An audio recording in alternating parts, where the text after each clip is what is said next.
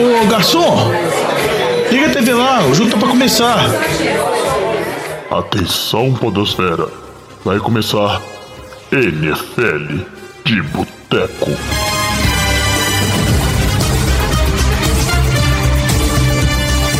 Bem-vindos a mais um NFL de Boteco, seu podcast preferido sobre futebol americano.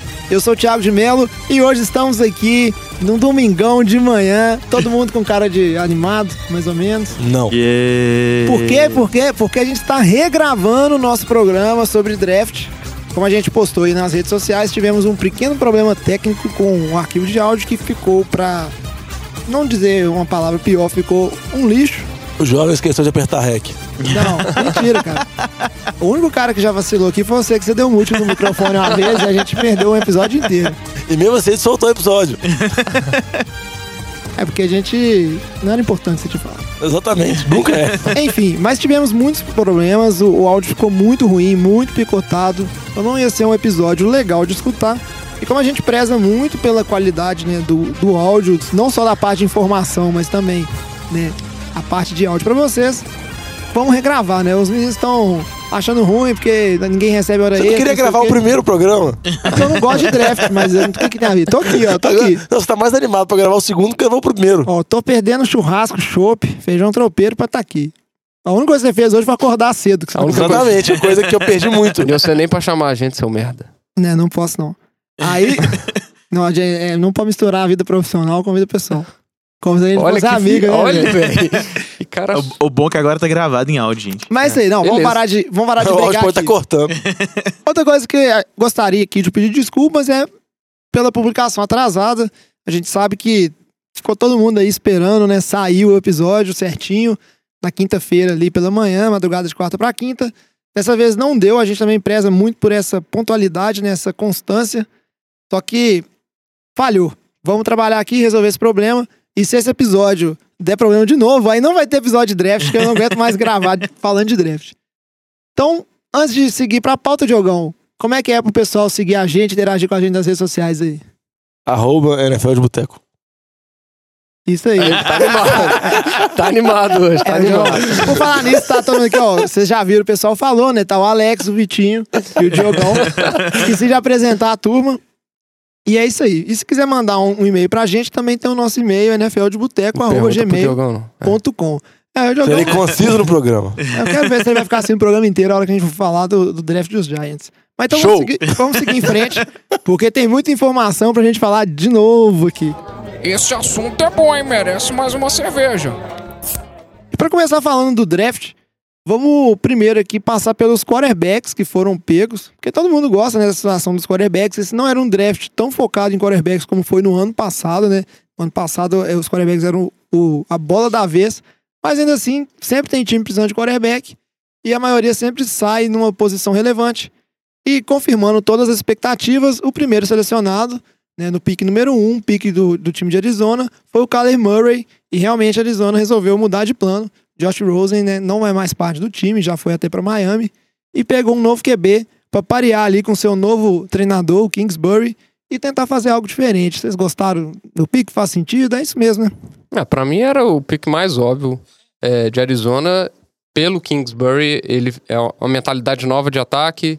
O QB que fazia mais sentido no ataque dele era o Kyler Murray, QB mais móvel, mais dinâmico.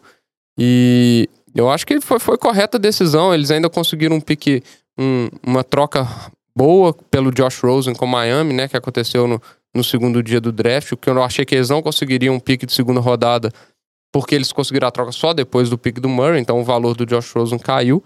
E ainda assim eles conseguiram a troca com com o Miami Dolphins e, e eles, no draft em si, além do Murray, eles conseguiram pegar algumas peças importantes, receivers interessantes para compor esse ataque aí novo. É, chegaram a draftar três receivers, principalmente o Isabela, que foi draftado início- na segunda rodada. E com relação ao Kyler Murray, acho que é- era o- que você falou mesmo, jovem. Por mais que tenha surgido especulações pré-draft, principalmente nos últimos dias, que a Arizona não estava tão decidido assim, poderia escolher o Queenan Williams ou o Nick Bossa, que era só uma cortina de fumaça. Eles acabaram fazendo igual o Vitinho falou mesmo, a aposta deles, que pode ser uma aposta arriscada, draftar dois QBs menos, tipo assim, na, na mesma sequência, no top 10 do draft, É uma coisa muito rara, só aconteceu uma vez na história um time selecionar dois QBs na primeira rodada de maneira consecutiva. Mas a aposta que a Arizona fez do Kingsbury, a gente já discutiu em outros programas, já é arriscada. O Kingsbury é um treinador que ele treinou o Mahomes, ele. Perdão. Tô gravando de novo tossindo ainda pra você ver que beleza. Essa é a má vontade que você tá. É pra você ver. Uma vontade de fazer você ficar doente. É, de alma. Diz que o, o, estado assim, psicológico da pessoa influencia muito no sistema imunológico. Muito obrigado, Jorge, por essa aula de biologia. Mas o Kingsbury, ele, além dele não ter tido um sucesso grande no college, não chegou a, a disputar a playoff, nada do tipo, ele é cotado como uma mente ofensiva nova. Eles já fizeram a aposta nele, considerando uma aposta muito alta, e deram as armas que ele acredita seriam as armas melhores.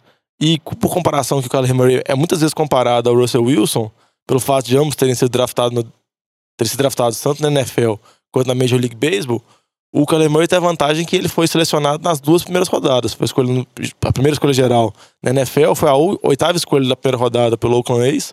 E o Russell Wilson foi escolhido na terceira rodada da NFL e na quarta rodada da Major League Baseball. Então pode ficar na dúvida se o Kyler Murray vai dar certo ou não, mas que ele é um super, super atleta, ele é. Pela aptidão atlética e pela capacidade dele desenvolver vários esportes.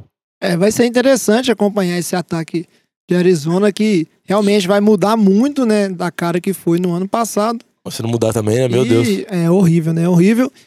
E também é um ano um pouco de vai ou racha pro Steve Keim, né? O, o general manager do, de Arizona, porque depois de um ano onde você sobe no draft pra pegar um quarterback, traz um head coach novo, e aí não dá certo, aí no ano seguinte você reseta né, o planejamento.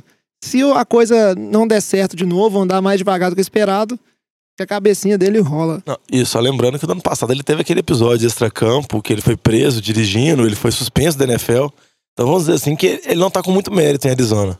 É, Seguindo aqui pro próximo quarterback que saiu nesse draft, foi com o pick número 6, o pick dos Giants, que selecionou o Daniel Jones, tadinho. Daniel Jones. Uh, Eu Que falei isso, que ele ia subir, hein? eu tentei repetir a piada que eu fiz no programa passado, só que aí faltou o timing, É, muito bem, muito bem. entendeu? É difícil. E a gente querendo escrever no negócio de comentarista da ESPN lá. Eu tô duvidando do seu talento. Aqui, Diogão, mas o, o fato é o seguinte: você vai aí, mas eu quero saber então sua opinião. Você acha que foi um pique ruim mesmo do time dos Giants? Ou não? O pessoal que tá fazendo muita comparação desse menino com o Eli Manning e talvez seja um pouco injusto. Por que, que tantas críticas em cima desse pique, sendo que tudo que o torcedor do Giants, o Alex tá aqui de prova entre nós, parece que mais quer é uma alternativa pro Manning e ninguém aguenta o Manning mais. Então, quando o time vai lá e, e procura uma alternativa, por que tanta crítica? Por que tanta vaia? Não, eu acho que a crítica não é só em relação ao pique em si, é em relação a toda a off-season do Giants, é em relação a tudo que vem acontecendo. Igual aqui já discutimos nos outros programas, vamos dizer assim, a crítica ao plano do Giants, o que os Giants realmente estão querendo. Com relação ao pique com o Daniel Jones, por mais que ele não era cotado para ser o segundo melhor QB, muita gente acreditava que ele era o quarto melhor QB do draft, que não era nem um talento de primeira rodada e etc. Isso acho que não tem que levar muito em consideração, porque depende muito da avaliação própria que você faz. Isso o Giants realmente avaliou o Daniel Jones e acredita que ele pode ser um QB de franquia, que ele vem da, dos mesmos treinadores que treinaram Eli no college, treinaram Peyton Manning no college, que vem, assim, dessa mesma dinastia que deu certo pra eles. Eu acredito que se você faz essa aposta, tudo bem. Eu acho que você tem que draftar mesmo, você tem que selecionar. O questionamento vem é, tipo precisava selecionar na escolha 6? Eles tinham a escolha 17 na primeira rodada ainda. E não tinha nenhuma especulação que o Daniel Jones era um dos QBs mais, vamos dizer assim, requisitados do draft. Óbvio que surgem especulações, notícias de outros times interessados, mas nunca vai saber o que era verdade ou não. Mas eu acho que os questionamentos do- da, da torcida do Giants e de tudo, não é só da seleção do Daniel Jones. A seleção é tipo só, vamos dizer assim, é só a pontinha do iceberg. É mais em relação a desde o draft do ano passado, deles ter pegado o Chacon que foi muito bem, mas não ter escolhido um QB, a troca do Odell, as declarações que o Gettleman vem dando de que o Eli jogou muito bem ano passado, que pode jogar muito bem esse ano, a ponto que o Daniel Jones pode ficar três anos no banco tentando remodelar Favre Green e Aaron Rodgers em Green Bay. Então acho que é tudo isso que gera o problema maior. É, o. Eu, eu, o, o Gettleman deu declarações falando que ele tinha informação que dois outros times, que aí se especula que provavelmente era Miami e Bengals, tinham interesse no Daniel Jones, então ele não, não chegaria no, no pick Era, era- 17. era na segunda rodada. Então ele não chegaria no pick 17. É igual você falou, é, se era. o- Pessoal, a expectativa é que o, o QB que eles selecionassem fosse o Dwayne Haskins, que foi pego por Washington no 15 pick. Então, não chegaria também o Dwayne Haskins no 17. É, mas a grande expectativa é que ele era o segundo melhor QB é, do draft. Ele foi um, um- um dos candidatos ao Heisman Trophy, que foi que o Kyler Murray que venceu e ele ficou em terceiro. É, então foi uma surpresa muito por ter sido o Daniel Jones, né? É, agora é igual você falou, se era o QB que eles preferem dos dois, eu acho que eles fizeram a decisão correta. Eu não gosto de ter pego um QB com um pique 6, é, considerando a conjuntura de movimentações que eles fizeram, né? Porque eles poderiam. Eles não, não ganharam nada na troca do Odell, se você for pensar assim, porque eles não usaram esse pique de forma importante, né? Eles foram lá e pegaram um DT que ainda assim é uma das piores.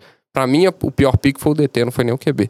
Agora, se a gente comparar o Daniel Jones com o Dwayne Haskins, as estatísticas do Haskins são absurd- absurdamente melhores. São bem melhores. É, ele- o Dwayne Haskins teve uma temporada apenas na- no college e tem números absurdos. Acho que assim, mais de 50 TDs na temporada, números ab- absurdos. Só que se a gente comparar os dois times que eles jogaram, Duke, que é onde o Daniel Jones jogou, Onde jogam basquete. Onde eles jogam basquete. é, só tiveram um, um jogador selecionado no, no draft inteiro, que foi o próprio Daniel Jones. Já se você olhar o High State, tiveram no total nove, mas se você olhar de ataque, foram duas linhas ofensivas, dois re- recebedores, um running back, além do Dwayne Haskins. Então, assim, é, a estrutura é bem diferente. A, a- a situação que os dois jogadores estavam era muito diferente. O, a linha ofensiva de, de Duke era, uma, era horrível na, na, na NCAA. Se você comparar com, a- com a de Ohio State, ela cedia quase duas vezes mais pressão e sexo do, do, do, que, do que a de Ohio State. É, então, o jogo acho que contra Alabama, não é, o jogo contra a Alabama, O Daniel Jones apanhou igual criança. igual criança. Então, o Daniel Jones vai estar entrando no Giants, então tá de boa. E ainda, vai estar em pois casa. é, mas ainda assim ele tinha números assim razoáveis pra, pra situação que ele jogava. Tipo do Eli Manning. Tipo, ela Só que na NFL os times, a disparidade do- dos times não é tão grande o Giants está fazendo um esforço para melhorar a linha ofensiva, ele- que é um dos motivos. Eles pegaram o, o, o Zeitler, eles pegaram o, o Nate Soldier no, no, no, no- no ano passado. Então, assim, eles estão fazendo algumas movimentações para melhorar a situação no QB que eles estão considerando. Eu não acho tão ruim assim. Eu não gostei pela conjuntura. Achei que se eles têm o plano de pôr o Eli mais um ano, eu não pegaria um QB esse ano. Não faz sentido. Ainda mais se você tá pegando um, um QB no pick 6, a expectativa da torcida inteira é que ele jogue essa temporada. Você não quer um- um- gastar um pick 6 pra você deixar o cara no banco É, dois anos atrás do Eli Manning, que tá, que tá em decadência absurda, né? sai um quarterback nessa posição, o torcedor já quer ir na loja e comprar uma camisa do cara, né? E ver ele em É, campo. você olha ano passado. Josh Allen saiu por aí, jogou ano passado. Baker Mayfield. O Sam. Darnold, Baker Mayfield, todos jogaram. O Josh Rose, inclusive. Então, todos eles jogaram. Se você olhar no histórico, jogadores selecionados até o pick 6, QBs, eles jogam em média 10 partidas na primeira temporada. Então ninguém quer escutar o GM do lado do Pat Sherman, que tava com a cara. Joia. Sabe, Joia. sabe que é a cara? É a cara, de, É a cara do Diogão hoje Não. gravando domingo. É é a cara que ele sabe que vai ser demitido daqui a um ano. Que vai dar errado e ele vai, falando ele vai que pagar a conta. dele vai ficar três, três anos no banco atrás do Eli Manning. Ninguém quer escutar isso de um cara que acabou de fazer um pique de QB na sexta, no, no sexto pique. Não É, faz com- sentido isso. Pode falar. Eu vou é puxar o, o programa Não, é que eu ia falar que, porque, por exemplo, no ano passado, eles draftaram o Chacon Barr, igual eu falei, como a justificativa de que era a peça que faltava para um time que poderia disputar os playoffs, que poderia ser campeão, etc. E a gente sabe, por mais que seja esse discurso, a gente olha o elenco do Giants agora, é um elenco que falta muitas peças, igual o Vitinho falou. Agora é um não time que tem a defesa, ru- pass é, rush, a não defesa, tem a- a, receiver. defesa foi toda não tem um desmontada, o safety. saiu, o, o seu QB tá em franca decadência, por mais que os Giants não queiram aceitar. Mas isso que eu acho que já é a, maior parte dos questionamentos. Mas igual a gente falou, se o Dan- Daniel Jones der certo mesmo, ele conseguir superar isso, óbvio que o Vitinho falou que a situação dele em Duke não era nem um pouco favorável, igual a situação dele vai ser agora em Nova York. Nem um pouco favorável, que ele vai ter muita pressão em cima dele. Igual o Vitinho falou, o time começa lá 2-4, 2-5, campanha negativa no meio da temporada, vai começar o grito pra substituir, pra colocar o menino no lugar do Eli. A, a dúvida que gera é essa. E só pra complementar o que você falou, antes de passar pro próximo QB, o Giants draftou na escolha 17, que era a escolha do Odell, o Dexter Lawrence, que eu acho até particularmente engraçado, porque tinha especulação deles poderiam dra- draftar um receiver na posição. E se draftasse um receiver, ele ia ser comparado a carreira inteira com o Odell, então 99,9% de chance ele ia perder, não ia ter como ele ser comparado ao Odell, então eles draftaram um jogador que pesa 300 quilos de linha ofensiva, que tá lá pra trombar e, e derrubar os outros, que é meio difícil de errado. Muita gente considerou um reach no draft, porque acreditavam que tinham melhores opções. E também no final da primeira rodada eles fizeram uma troca para selecionar o cornerback do Under Baker. Esse eu acho que foi uma boa seleção, acho que foi uma boa troca. Pra tentar melhorar a secundária deles também, que, igual a gente falou, talvez ano passado eles tinham esperança de ter um elenco competitivo, essa temporada eles sabem que tem muitas falhas no elenco. Estão tentando reforçar, estão tentando endereçar jogadores para essa posição. Mas eu já prevejo, Alex, que vai ser uma temporada bem longa pros torcedores do Giants, viu? Ou não, a gente já desistiu já antes de começar, cara. Então vai ser uma temporada bem curta mesmo. É. Podia ter feito isso sem pegar o QB, porque os QB do ano que vem eram melhores. É, pois é. Mas agora os Cardinals lançaram a nova moda, que é pegar QB todo ano e Ano que vem o Giants pegando outro QB de novo. não tem problema. Lula. Seguindo então pro nosso core- próximo quarterback, os meninos já falaram um pouquinho dele, Dwayne Haskins, que saiu na escolha 15. Era um cara bem cotado, ou pra algum time tentar subir e pegar, ou pra sair antes até do Daniel Jones. Mas ele foi descendo, descendo, descendo e caiu no colinho de Washington, que era um dos times que estavam mais necessitados de quarterback esse ano, né? Depois da lesão do Alex Smith. E a situação lá que, além do coach McCoy, eles trouxeram o Case Keenum pra ser, disputar a posição entre os dois, mas a gente sabe que nem coach McCoy nem Case Keenum são soluções definitivas pra posição de quarterback em nenhum time, né? Ainda mais soluções a você considerar a longo prazo, assim. E com o coach McCoy tem o problema ainda que ele teve uma lesão na temporada passada, ele não se recuperou completamente. Ainda tá passando por outras cirurgias. E com relação à escolha do Dwayne Haskins, foi uma escolha que foi muito celebrada pela torcida de Washington, porque antes do draft tinha especulação que o Washington talvez fizesse alguma troca, ou seja, movimentasse pro início do draft, para as primeiras cinco, seis posições, para conseguir selecionar o QB que eles queriam. Eles acabaram não fazendo essa troca, porque ou o valor que eles acharam muito alto, ou então a aposta que acabou se tornando realidade de que o- nenhum time selecionaria o Dwayne Haskins. Aconteceu, o Dwayne Haskins foi caindo, então às vezes, então eles na situação contrária do Giants, que acabou fazendo, vamos dizer assim, na opinião de muita gente, um pique apressado para pegar o Daniel Jones na posição 6, o Washington esperou e acabou fazendo uma escolha do, Dwayne Haskins na posição 15. Com relação ao Dwayne Haskins, eu acho que ele é um quebrei mais preparado com relação ao Daniel Jones na NFL. Eu acho que tem a condição que o Vitinho falou, dele ter tido só um ano como titular, então muita gente duvida dessa capacidade dele, porque falam que ele pode ser só aquela maravilha de um ano.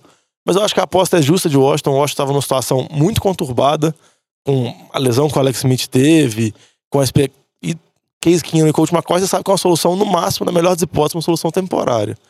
Então, a, a partir dessa toda a oficina tum- tumultuada de Washington, onde você não sabia onde que o time ia dar, eu acho que o time até terminou bem. Você vê uma visão pós-draft, assim. Conseguiu achar um QB, conseguiu trazer bons reforços como Landon Collins, o Ruben Foster lá, que era uma aposta que quando o Washington trouxe do ano passado, muita gente acreditava que não ia adiantar nada, mas até agora ele não tá suspenso e quando ele joga, ele apresenta bons talentos. Tá, tem a linha ofensiva de volta, que é uma linha ofensiva boa, que teve muita lesão. Eu acho que é uma temporada que pode ser boa pros, pros torcedores do Redskins. É, eu, eu vejo eh, a situação dos QBs lá, como o Dwayne Haskins já ultrapassa o Coach McCoy, eu não vejo o Coach McCoy nessa disputa mais, e eu acho que começa Case Keenum, vai ver, vai ser aquela história, como é que vai ser o resultado do time com o Keenum, se perder começa a pressão, mas eu acho que é importante, o, o Haskins, é igual você falou, é, ele jogou um ano só na, na- no college, então eu acho importante ter uma formação ali atrás do Keenum, eu acho que foi um bom encaixe não, também.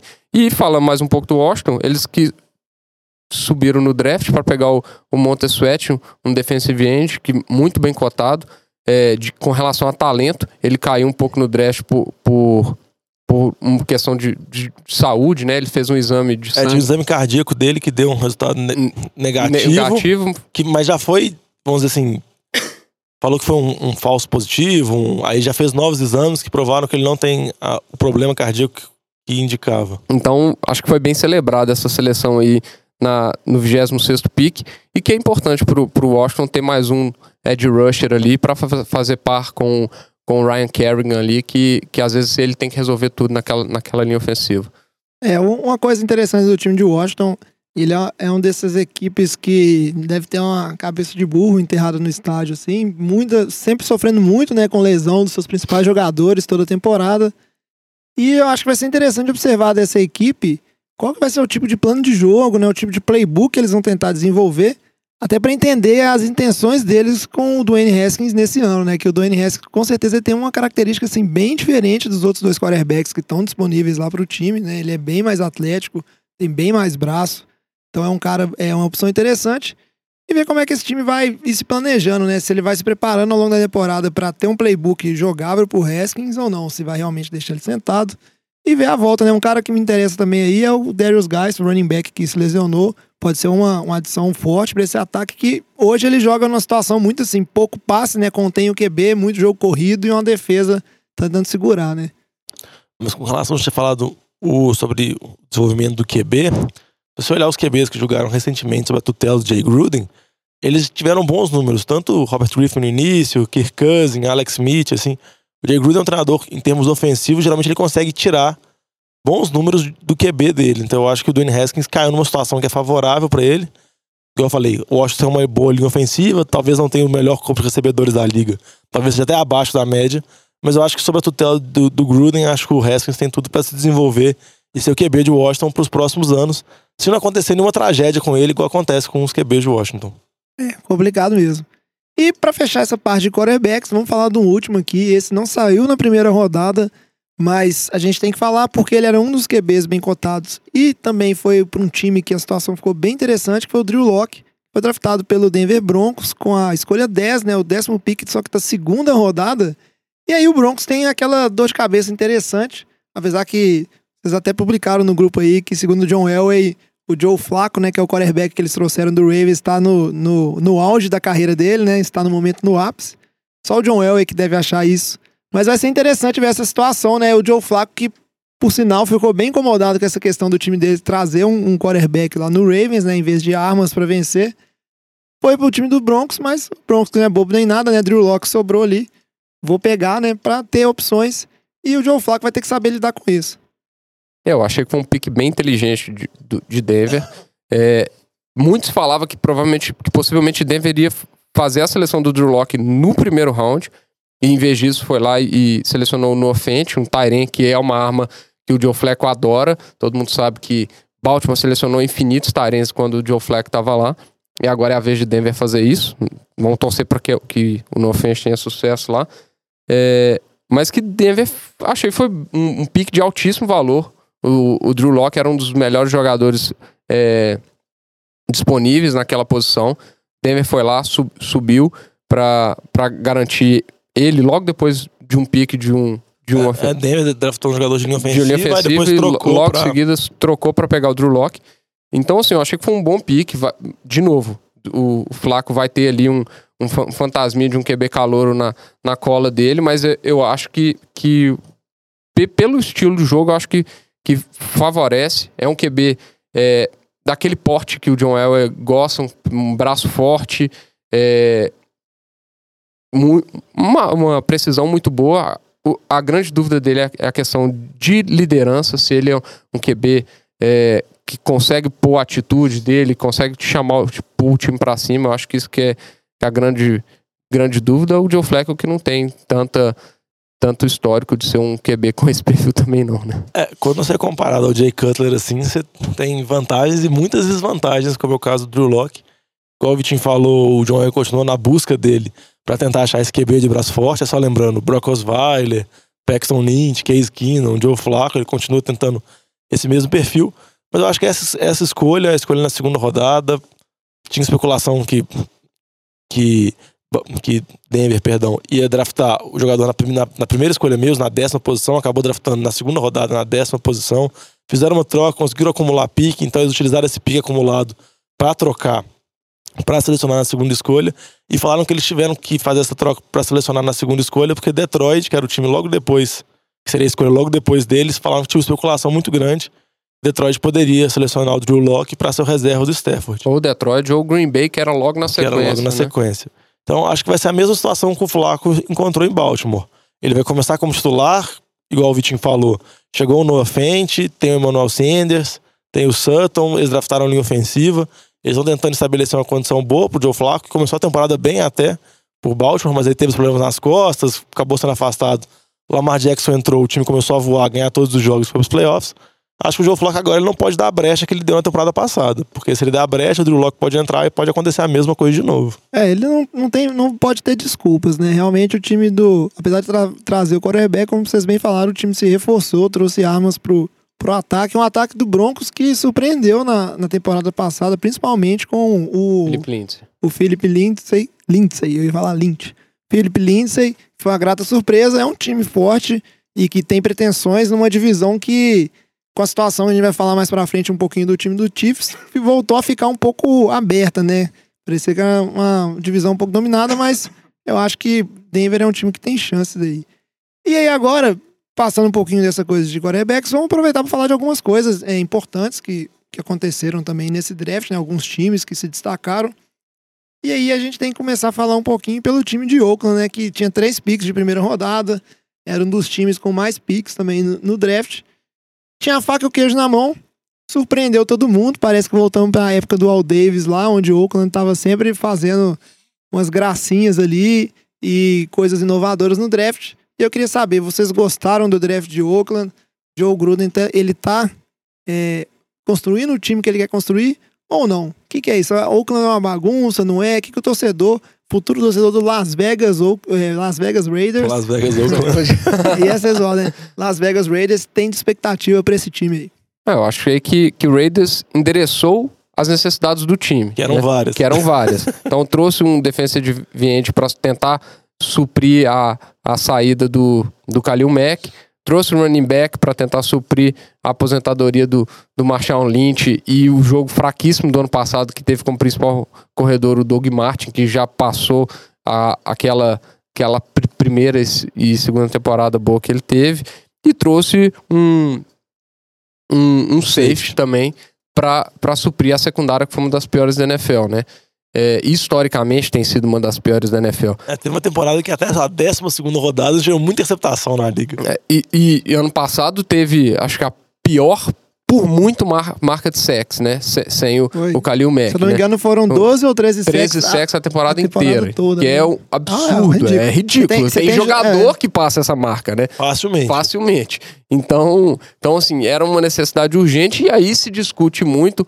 Então, assim, eu achei que foram boas seleções de posições. A gente se discute muito os nomes, né? Principalmente do, do, do Farrell, que foi o pique de quarta rodada Quarta escolha. quarta escolha, desculpa, é, que a grande expectativa é que provavelmente eles poderiam ter pego o Josh Allen ali, que muitos falavam que era um jogador bem mais completo, né? Então, foi uma grande surpresa, mas o, o, o Maioco, né, jovem, que você gosta de falar, Matt é, Maioco. é, ele já tinha falado que, que era o jogador Como é, que como mais é que fala? Maioc. Maioco. É. Não, Maioco é muito legal. Então, assim, foi uma seleção por gosto, e, mas se discute muito a, a posição, o valor do pique, né? Não, e eles tentaram esconder essa seleção o máximo possível. Na, na, na semana anterior do draft, eles dispensaram todos os olheiros do time, assim. Só ficou concentrado o Mayock e o Gruden mesmo, pra não tentar vazar essa escolha deles. A gente não sabe se era realmente essa escolha que eles não queriam vazar ou se eles queriam fazer alguma outra coisa, tipo, trocar pelo Kyler Murray ou trocar pra trás, que também era outra especulação que teve, tava muito envolvido Oakland no draft. Mas acabou sendo o Farrell selecionado. E uma coisa que, que eu li que eu achei interessante é que tanto o Farrell, quanto o Josh Jacobs, quanto o Abraham o safety, os três draftados na primeira rodada têm característica de não terem problemas extracampo, serem jogadores muito concentrados, tipo workaholic, que treinam muito. Que é Oakland tentando, vamos dizer assim, mudar um pouco a cultura do vestiário. Por mais que eles trouxeram o Antônio Brown agora, assim, que é a diva maior do vestiário, vai ser quem vai mandar lá. Acho que eles não queriam trazer outras pessoas, vamos dizer assim, tão polêmicas, tão conflitantes para bater de frente com ele. Então acho que eles tentaram selecionar esses jogadores com esse perfil. Pelo menos foi uma justificativa que o Mayock deu para selecionar o Farrell e não outros defensive ends que estavam, às vezes, ranqueados por especialistas à frente dele.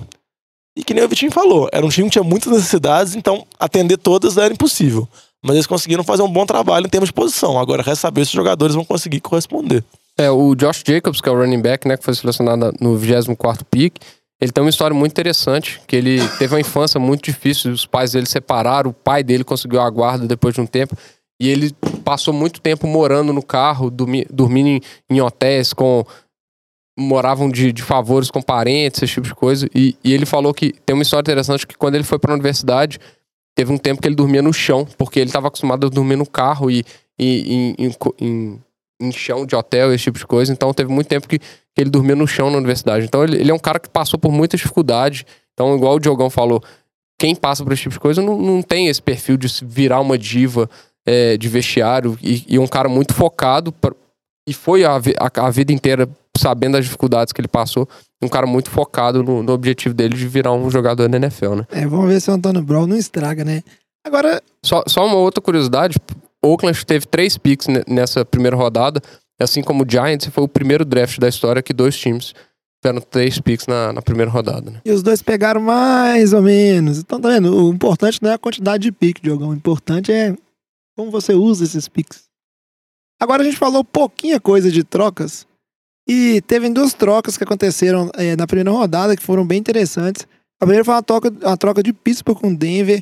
Eles subiram né, para a décima posição para pegar o linebacker, o Devin Bush, que finalmente, né, Pittsburgh tentou né, eh, resolver a questão do, de, do linebacker ali, né, do, do middle linebacker, desde a lesão do Ryan Shazier, que apesar de a gente ver que ele tá muito bem na recuperação dele, já tá andando, é, é praticamente impossível dele voltar a jogar NFL de fato em alto nível. Muito provavelmente deve, antes de se aposentar qualquer coisa, ele deve voltar a vestir o uniforme dos Steelers ali, nem que seja por um snap, pra ter aquela aposentadoria. O Ryan Shazier que provavelmente pode até ir para um Hall da Fama, mas eles trouxeram então o Devin Bush, essa é a nova cara da defesa dos Steelers.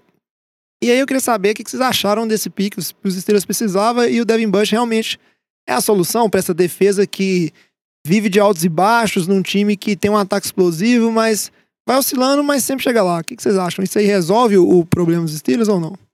Eu acho que tem uma boa chance de resolver, porque a defesa de Steelers, a gente vê que ela tem uma defesa com talento, mas igual você falou, desde a lesão do Shazier, eles tinham um problema muito grande na posição de linebacker que eles não conseguiam resolver. E eu acho que o time vai precisar resolver esse problema e trazer uma defesa a um nível maior, porque o time teve perdas no ataque. Saiu do Antônio Brown, saiu do Le'Veon Bell. Mais que o Big Ben conseguiu colocar sempre bons números ano após ano, eu acho que essa mudança vai ser necessária. Assim, eu acho que o ataque não vai conseguir carregar tanto o time. Vai precisar de uma defesa muito forte. E só pra falar que essa escolha do Devin Bush na posição 10, que o Pittsburgh trocou com o Denver, acho que Pittsburgh não draftava um jogador na- no top 10 há vários anos, pelo fato de Pittsburgh sempre ter campanhas muito boas e há vários anos ser um dos times mais competitivos da NFL. Se eu não me engano, o jogador que foi draftado antes, tem mais de 15 anos, é o Plaxico Burrows, que depois fez aquela recepção no jogo do Giants, há muitos anos atrás. Então, mostrando que Pittsburgh realmente achava que o Devin Bush era um jogador muito talentoso, era um dos dois melhores linebackers do draft, ele e o White. Então, Pittsburgh foi, investiu, trocou com Denver. Denver acabou também saindo bem na troca, porque conseguiu draftar o Noah Fent, que tinha caído no draft, o Tyrene na posição número 20, e conseguiu pegar o Drew Locke, que era ainda um jogador que eles queriam bastante. Então acho que acabou saindo bem pros dois. É isso aí. E outra troca interessante, essa daquelas trocas que todo mundo gosta de ver, que é quando o time dá um steal no outro time, sobe uma posição antes só pra roubar o jogador que aquele time quer. Foi o time do Vitinho, que subiu pro pique 22, numa troca que ele fez com o time dos Ravens, pra pegar o offensive tackle que Houston tava de olho, o André Dillard.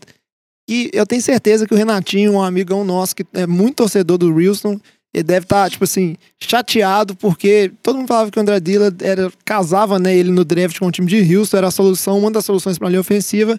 Só que o time do Vitinho foi um rato da barriga branca, traiçoeiro, e foi lá e nhaque. Foi. Eu fiquei bem feliz com a troca. Quando eles trocaram, na verdade, eu achei que eles iam atrás do Josh Jacobs, do running back. Mas fiquei bem satisfeito.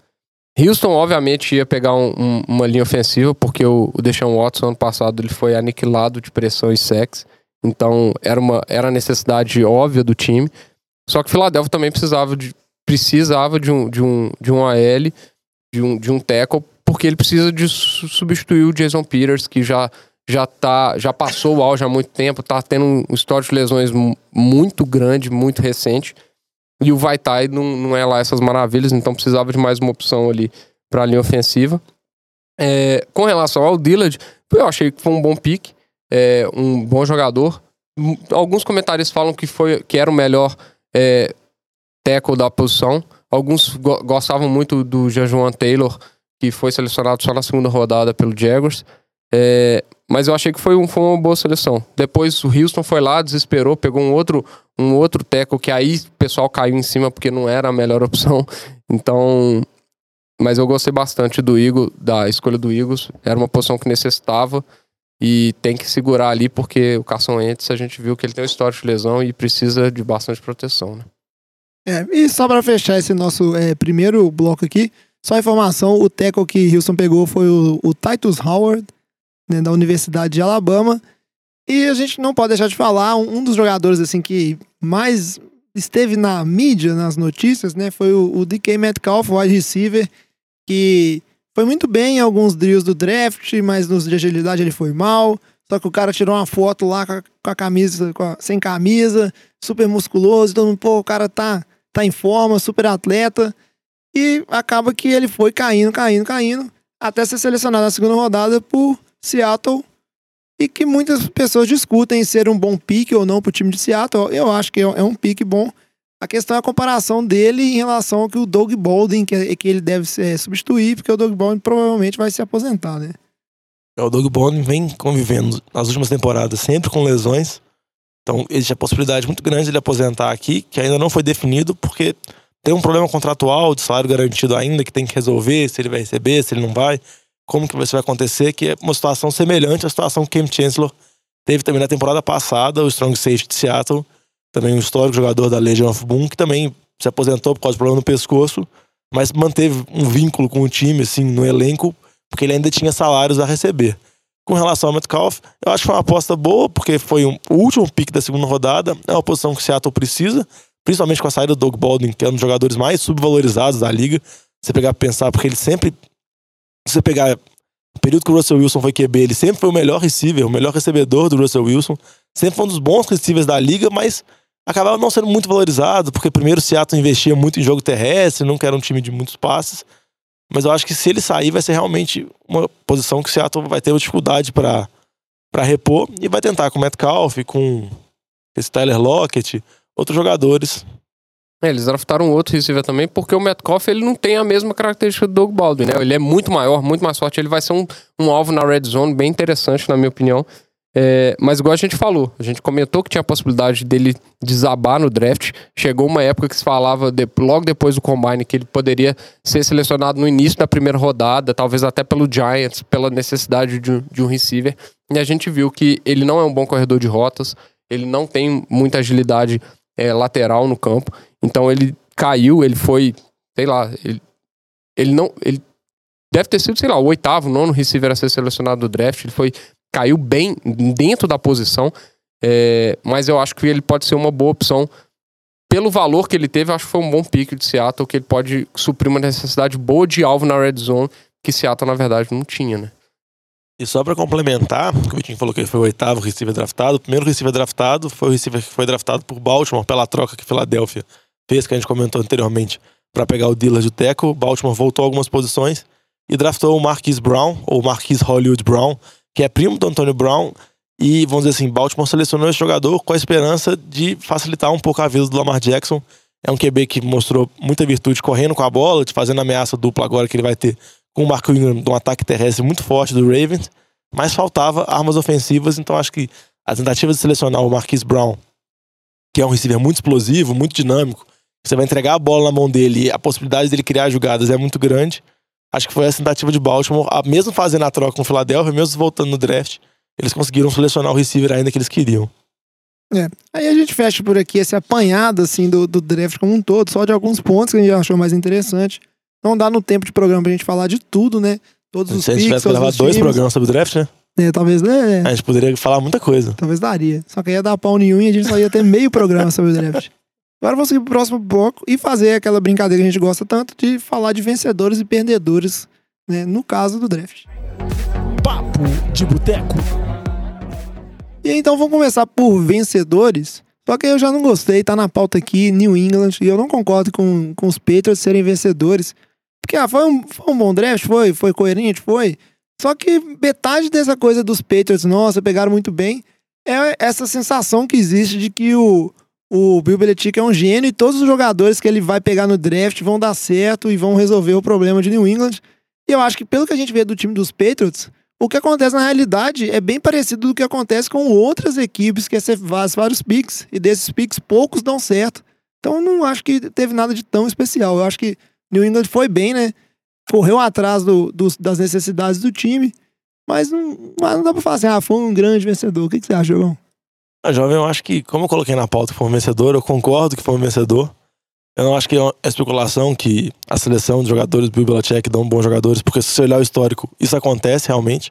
Óbvio que ele não acerta em todas as posições, mas o índice de acerto é muito grande. E outro motivo para considerar os Patriots vencedores é que os Patriots tinham várias escolhas nesse draft, eles conseguiram selecionar vários jogadores no top 100 do draft, que é uma coisa que é rara, porque geralmente eles vão trocando muito pra trás pra acumular trocentos piques e selecionar 500 jogadores nas rodadas finais. Nesse draft, vamos dizer assim, eles foram um pouco mais agressivos, selecionaram jogadores, muitos jogadores na segunda rodada e terceira rodada. A primeira seleção deles foi o Nikhil Harris, que é um receiver. Muita gente especulava que eles poderiam draftar um Tynan para substituir o Gronk em virtude da aposentadoria. Mas o Harris é um receiver muito forte, é um receiver muito físico, é um receiver acostumado a correr rotas pelo meio do campo. Óbvio que ele não vai substituir o Gronkowski, até são posições diferentes, mas acho que ele pode fazer algumas funções que o Gronkowski fazia muito bem nos Patriots. Sendo uma arma da red zone, sendo uma arma, vamos dizer assim, de passes do meio do campo, que são passes que o Tom Brady gosta muito. Eu acho que ele tem tudo para ajudar muito. E ele vai ter que ajudar porque o Patriots precisa dessas armas.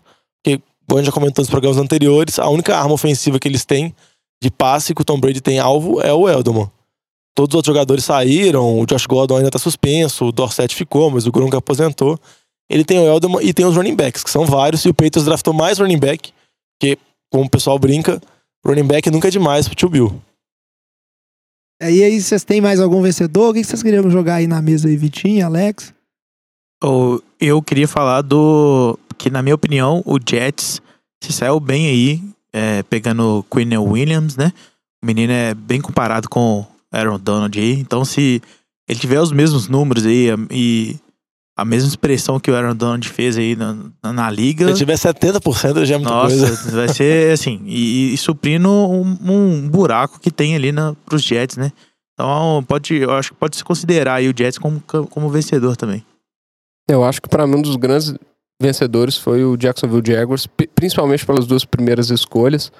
Eu acho que foram, foram escolhas que acabaram caindo, então eram jogadores de altíssimo valor pela posição que eles, que eles pegaram. Então eles pegaram o Josh Allen no primeiro round, ele caiu acho que pro sétimo pick, né?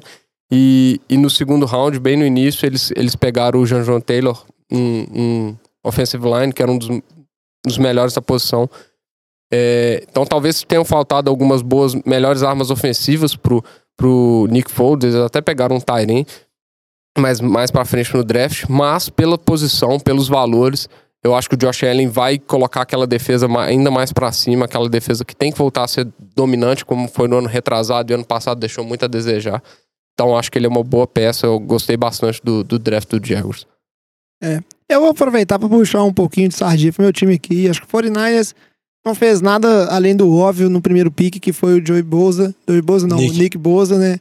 Que era necessário do time, um, um, um Rusher lá. Já tinha trago o DeFord, que veio de, de Kansas aí na, na, na Free Agency. E o time precisava de alguém para parear, porque nenhuma andorinha só não, não faz verão fez o, o melhor jogador disponível ali dentro das necessidades da equipe, né? Por, não ia pegar o Quinn Williams, porque já tem o, o DeForest Buckner jogando pelo meio da linha. Acho que isso agrega muito para essa defesa. Esperava que o 49ers pegasse mais cornerbacks, mas a posição da comissão técnica é em relação que os cornerbacks atuais eles têm potencial para evoluir e agora lógico que a linha fazendo mais pressão, né? Se realmente essa linha conseguir fazer mais pressão, é, isso ajuda muito a secundária, né, a se sobressair. Então vamos ver que o 49ers não fazer pressão em ninguém também, né? Horrível. E, E- só pra comentar sobre os cornerbacks, o São Francisco assinou com o Jason Verrett, do Chargers, que é um cornerback que, que nos poucos jogos que ele fez na carreira, são muito poucos, mas ele sempre é muito bom. Mas eu acho que talvez seja uma aposta deles, assim, uma tentativa que se realmente ele ficar saudável, que é uma, assim, é uma coisa bem rara, ele realmente pode ser um, um, um corner acima da média, É, pode conseguir. aí. A gente vai parear ele e o Richard Richard Sherman e torcer pra ninguém machucar. Que é uma estratégia interessante, assim, que você pega uns caras que já machucaram e ah, torce pra não machucar. E falar também o que foi muito discutido foi os dois wide receivers que o 49ers pegou na segunda e na terceira rodada, o Debo Samuel e o Jalen Hurd, que vieram pra suprir né, essa falta de armas que o time do 49ers, além do Marquis Goodwin em, em velocidade ali, era só o Jory Kittle, que é um, um ótimo tight mas a gente sabe que não dá pra viver só de tight eu acho que são armas interessantes, né? O Debo Samuel é um, é um wide receiver físico que consegue é, produzir muito depois de fazer o catch. E o Jalen Hurd é um cara mais versátil, jogou de running back, depois fez a transição para wide receiver. É um cara muito grande. A gente sabe que o, o Kyle Shanahan, ele tem aquela coisa de fazer jogadas diferentes. Então acho que ele vai aproveitar muito bem. Acho que o meu time foi bem e esse ano é final de conferência no mínimo. Não, mas tem que ir, né, jovem? Que não é possível, né? É, precisa do QB não- alguma coisa tem que dar certo Precisa do QB né? não, precisa do de QB não Ah, machucar, né? Não é ah, possível. E a defesa precisa mostrar, no mínimo, alguma melhora, né? Porque a defesa vem sendo uma das piores da liga ano após ano. É, e é, eu, isso me preocupa, Diogão, porque como o Shannon ele é muito focado na parte ofensiva, eu acho que ele realmente dá prioridade pra parte ofensiva e deixa a defesa lá, tipo, nos méritos do, do Salé, que é o coordenador defensivo, e vai resolvendo aí. Eu acho que deveria ter trago mais jogadores pra essa defesa. 49ers também que não sabe fazer pique de defesa, então às vezes é melhor pegar ataque, né? Que os últimos lá, Aldon Smith, é o Solomon Thomas. Solomon Thomas, que Foster. tá no time ainda, mas não apresentou nada. Agora o Aldo Smith e o Ruben Foster foram pro 49ers pra ir direto pra cadeia, né? O, se bem que o Ruben Foster foi pro Redskins, se eu não, se eu Tá, não me tá no engano. Redskins agora. Não, É. E até agora não tá suspenso, mas. Agora, Já já ele aparece com um fuzil aí. se ninguém tiver mais um vencedor específico, Não, eu porque- tenho mais um pontinho só pra colocar. Hum. Até pra discordar da Paula, já que você discordou do New England, eu vou discordar aqui que você colocou. Não, mas o- então deixa eu falar desse ponto então, porque esse é polêmico. Que eu coloquei o Josh Rosen como vencedor. Aí tem gente que acha que ele é um perdedor. Aí a gente aproveita, discute isso aqui e parte pros perdedores então, Diogão. Mas vai, você não concorda que o Josh Rosen foi um Não, vencedor? eu acho que o vencedor foi Miami. Eu acho que Miami, apesar de ter realizado uma troca de segunda rodada, que, vamos dizer assim, eles fizeram uma troca pra trás da segunda rodada, então eles acumularam piques e acabaram selecionando a partir desses piques o Josh Rosen.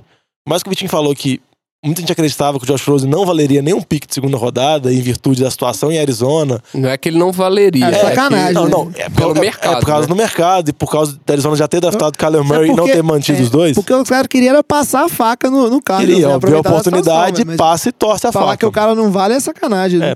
É. Exatamente isso que eu tô falando, porque eu acho que foi um jogador que foi selecionado no top 10 do draft passado, mostrou ótimos momentos na carreira dele na universidade. Na, na NFL em si, ele já não foi tão bem, mas ir bem naquele time da Arizona no ataque era muito difícil, porque ele tinha uma linha ofensiva ridiculamente ruim. O cara seria milagroso se ele Não, fizesse seria alguma milagroso. coisa ali. Não, igual o pessoal fala, ah, o Kyler Murray tem chance de sair melhor, além da mudança de treinador, é porque ele também é mais móvel. Então, numa linha ofensiva ridiculamente ruim, igual a Arizona teve no temporada passada, o Kyler Murray pelo menos ia conseguir sair correndo. Josh Rosen não tem essa capacidade atlética.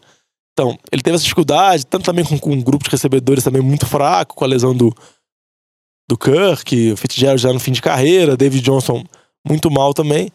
Eu acho que pra Miami foi uma boa oportunidade, depois fez um pique de segunda rodada, boa parte do salário do Josh Rosen já foi paga como prêmio de assinatura pela Arizona, então o Josh Rosen vem com um salário muito baixo, relativamente baixo até pra QB reserva. E Miami vai conseguir ter mais uma opção, por mais que Miami tá num ano de reconstrução, tá se livrando de vários contratos ruins que eles fizeram, estão abrindo mão de vários jogadores pra tentar arrumar um time pro futuro, sair da, vamos dizer assim, da, da inércia de 7-9, 8-8, 6-10 que eles estão há vários anos. Eu acho que é uma aposta boa, vai ficar atrás do Fitzmagic. Acho que é uma chance boa. Pois é, Diogo. Agora é, é isso que. Porque eu acho que. Por que eu acho que o Josh Rosen foi um vencedor? Eu acho que o Miami foi, mas eu acho que o Rosen também foi primeiro. Ele é um cara que no, no draft do, do- da temporada passada, a maior crítica que existia em relação a ele é que ele se interessa por outros assuntos que não futebol americano. É que ele tem opinião. né, e tem opinião. Porque é um negócio, pô, cara, beleza. Vamos, vamos falar de futebol americano, né?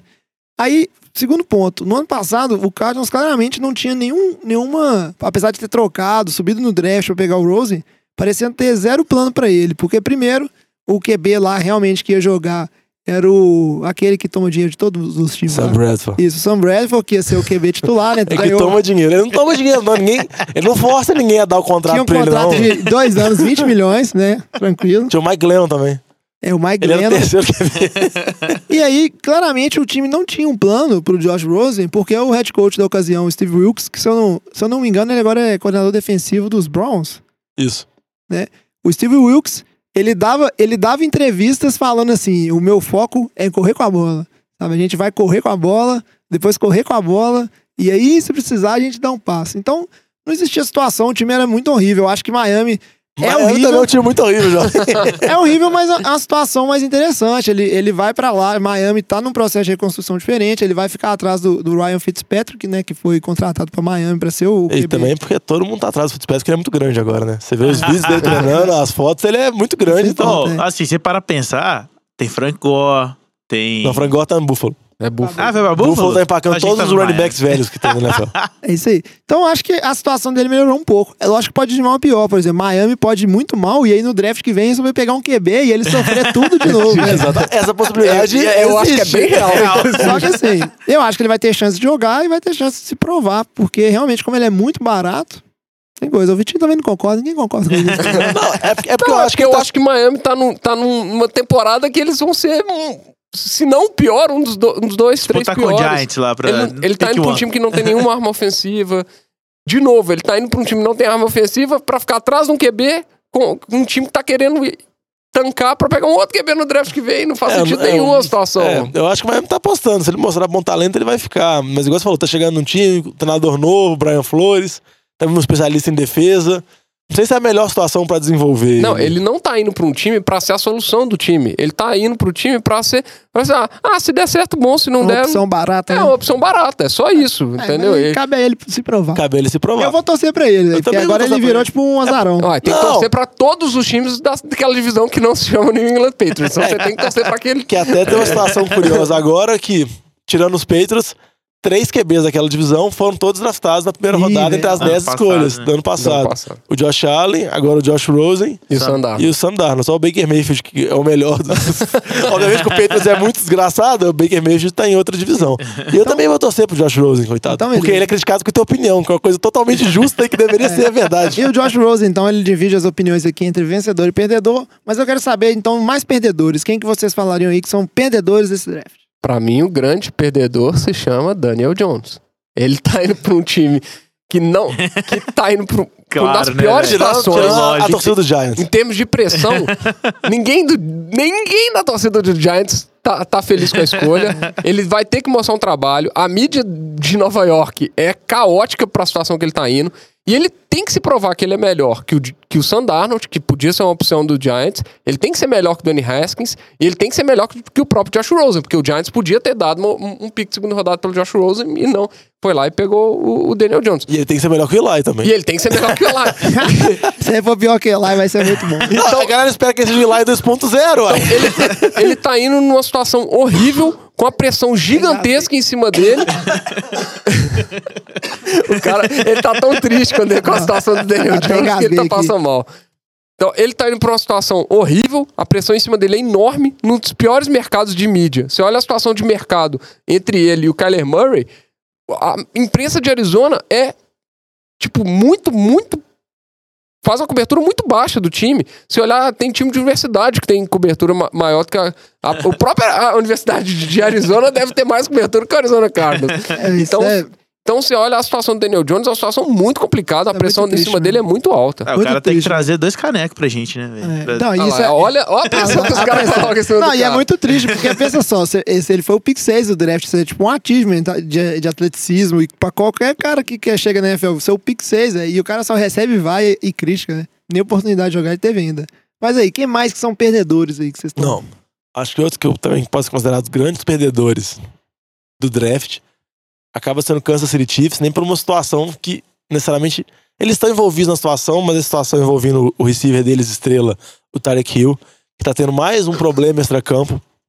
Sempre lembrando que quando ele foi draftado pelo Chiefs, ele já tinha tido problemas extra-campo envolvendo uma namorada dele na época. Agora o problema dele é um pouco mais grave. Acho que a- eles- aí o problema dele continua envolvendo o filho dele e a mãe do filho dele, que vinha a ser a namorada na época, acho que é a, a noiva dele atualmente, que é uma investigação que vem acontecendo, uma investigação policial sobre a agressão do filho dele.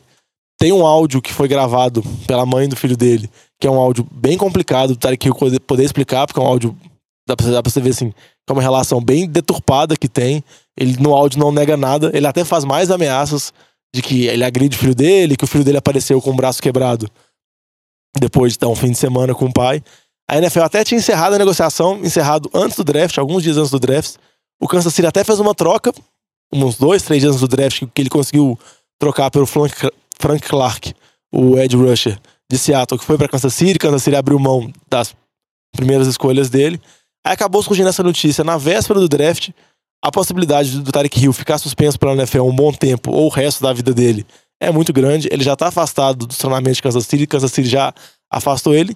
Isso fez que Kansas City tivesse que buscar um plano B, vamos dizer assim, no desespero, e draftar um receiver na segunda rodada, que eles tiveram que trocar ainda, para selecionar o Nicole Hardman, que é um receiver que tem características semelhantes ao Tarek Hill, mas a gente sabe o tanto que o Tarek Hill foi importante pro desenvolvimento do Patrick Mahomes. E também a gente sabe a situação complicada que acabou criando. Você ter que mudar seu plano em cima da hora, porque eles já tinham, tinham trocado pelo Frank Clark. Então já tinham aberto mão de escolhas. Acho que acabou, criou uma situação muito conturbada. Por mais que eu falei que Kansas City não tem culpa, Kansas City draftou o jogador que tinha esse histórico, então eles não podem falar que eles estavam completamente, assim, inocentes da situação. E assim, dois casos no ano, né? Karen Hunt. É, o Karen Hunt foi no final é, do ano passado, que eles Agora tomaram uma Tarek Hill. decisão muito séria e dispensaram ele direto. Muita gente fica perguntando se eles vão manter a mesma coerência e também dispensar o Tarek Hill. Só lembrando que por mais que o Karen Hunt fosse titular, eu acho que o Tarek Hill é um jogador que na temporada passada, em algumas rodadas, foi cotado pra ser MVP, assim, foi, é um dos melhores receivers da liga já. Ele era cotado pra ser o receiver mais bem pago, porque ele também tá na véspera de renovar. Provavelmente agora ele não vai renovar, não vai receber praticamente Ele vai nada. ser preso. É, a situação é muito complicada. E só lembrando que o GM que draftou ele, draftou o Hunt, é o Dorsey, que tá em Cleveland agora, que deu até a segunda chance pro Hunt. E ele é um general manager que muita gente na NFL fala que ele não olha tanto essa parte extra-campo, ele olha mais o talento do jogador. Ele faz esse draft. Algumas vezes você pode sair muito bem, que o jogador pode arrumar, tipo assim, vamos dizer assim, pôr a cabecinha no lugar, ficar mais calmo. Mas em muitas situações, o cara, a gente sabe que uma hora ou outra vai pisar na bola de novo, vai ter esse problema. E a situação do Tarek Hill é muito séria. Se vocês escutarem o áudio, vocês vão ver o tanto que o negócio é pesado mesmo, porque tá envolvendo criança, envolvendo filho, ameaças que ele faz à mãe do filho dele.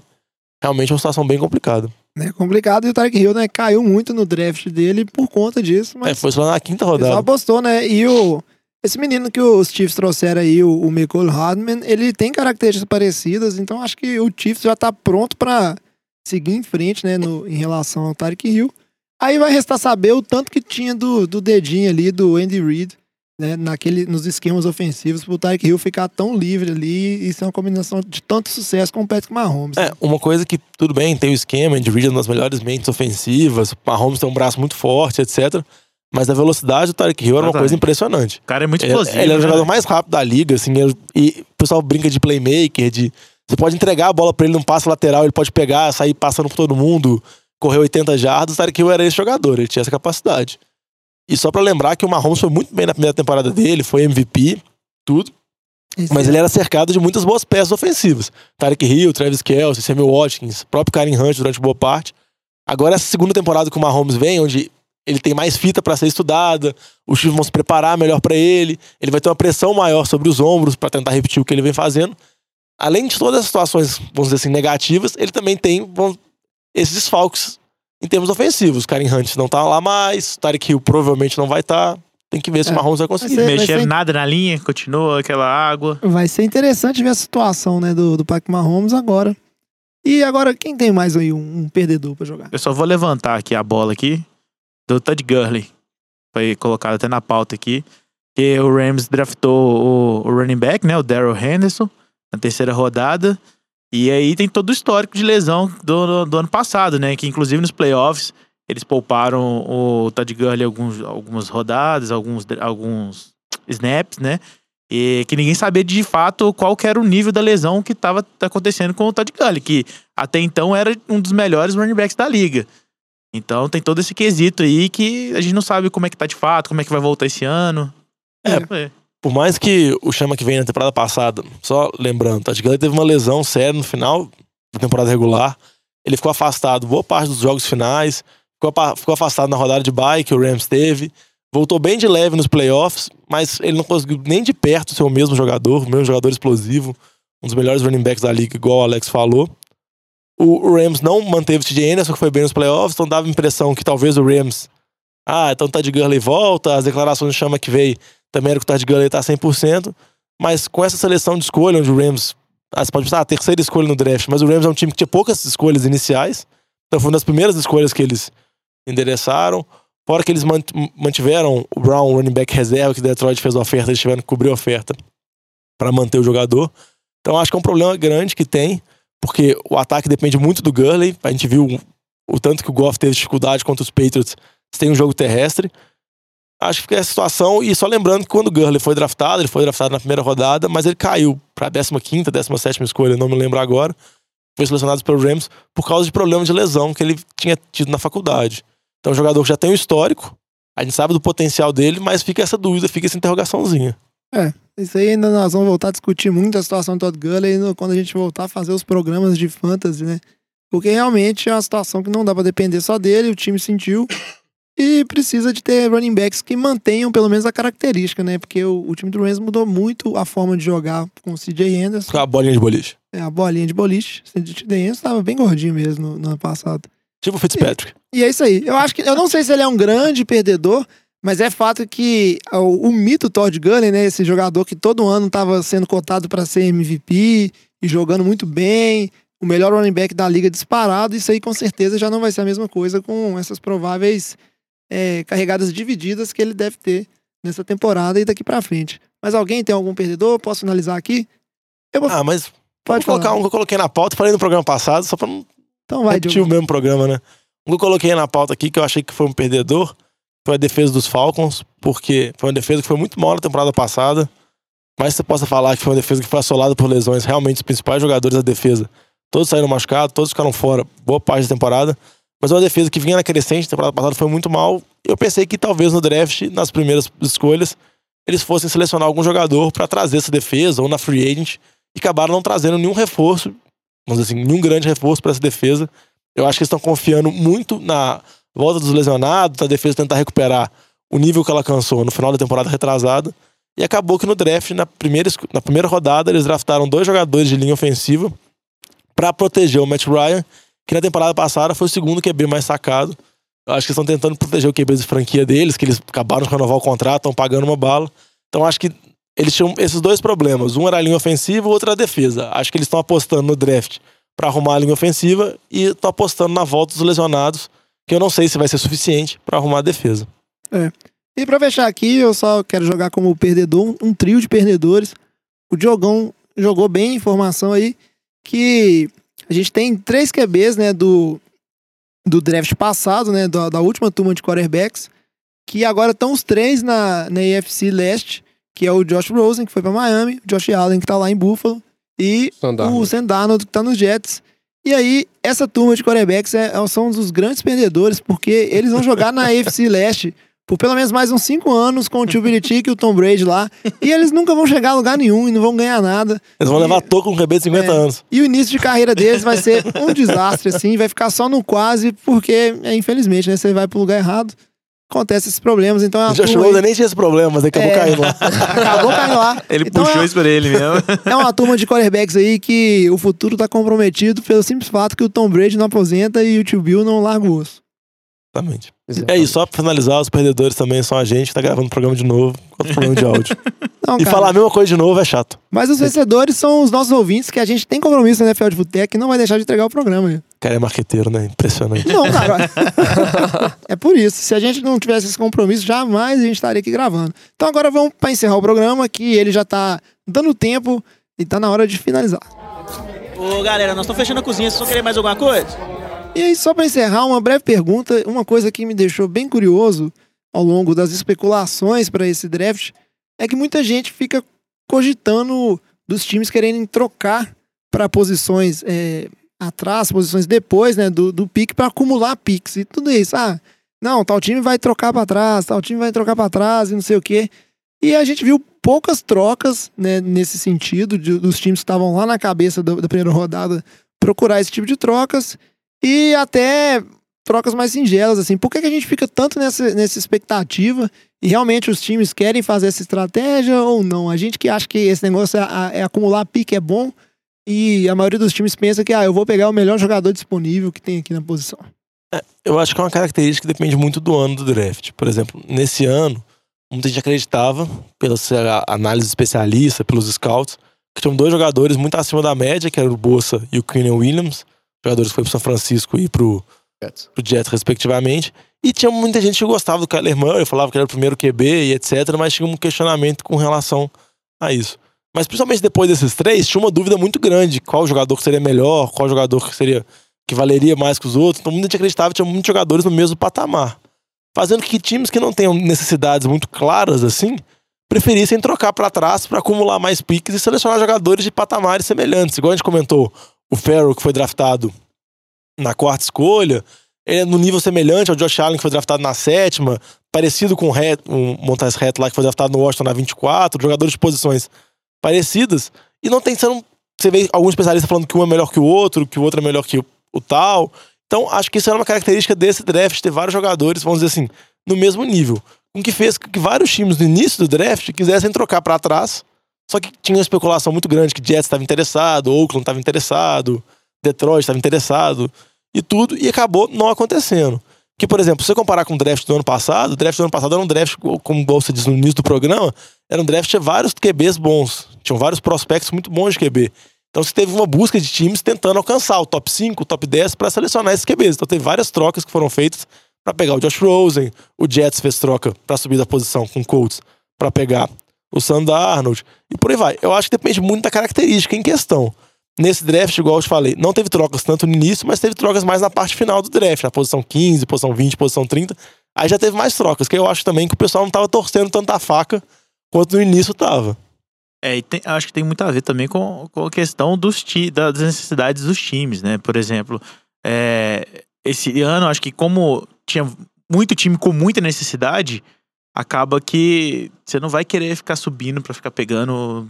É, eu acho que a sabe? grande questão é que a necessidade. Se você olhar, por exemplo, a questão de, própria de QB, se você olhar a quantidade de time que precisava de QB, que é a posição que é mais valorizada, que normalmente tem Que é mais, mais caro. que é mais cara de pegar, a, a necessidade era bem menor. E ainda assim se discutia. Tinham times que tinham essa necessidade pela análise de especialistas que nem pegaram QB, como é o caso de Bengals, por exemplo.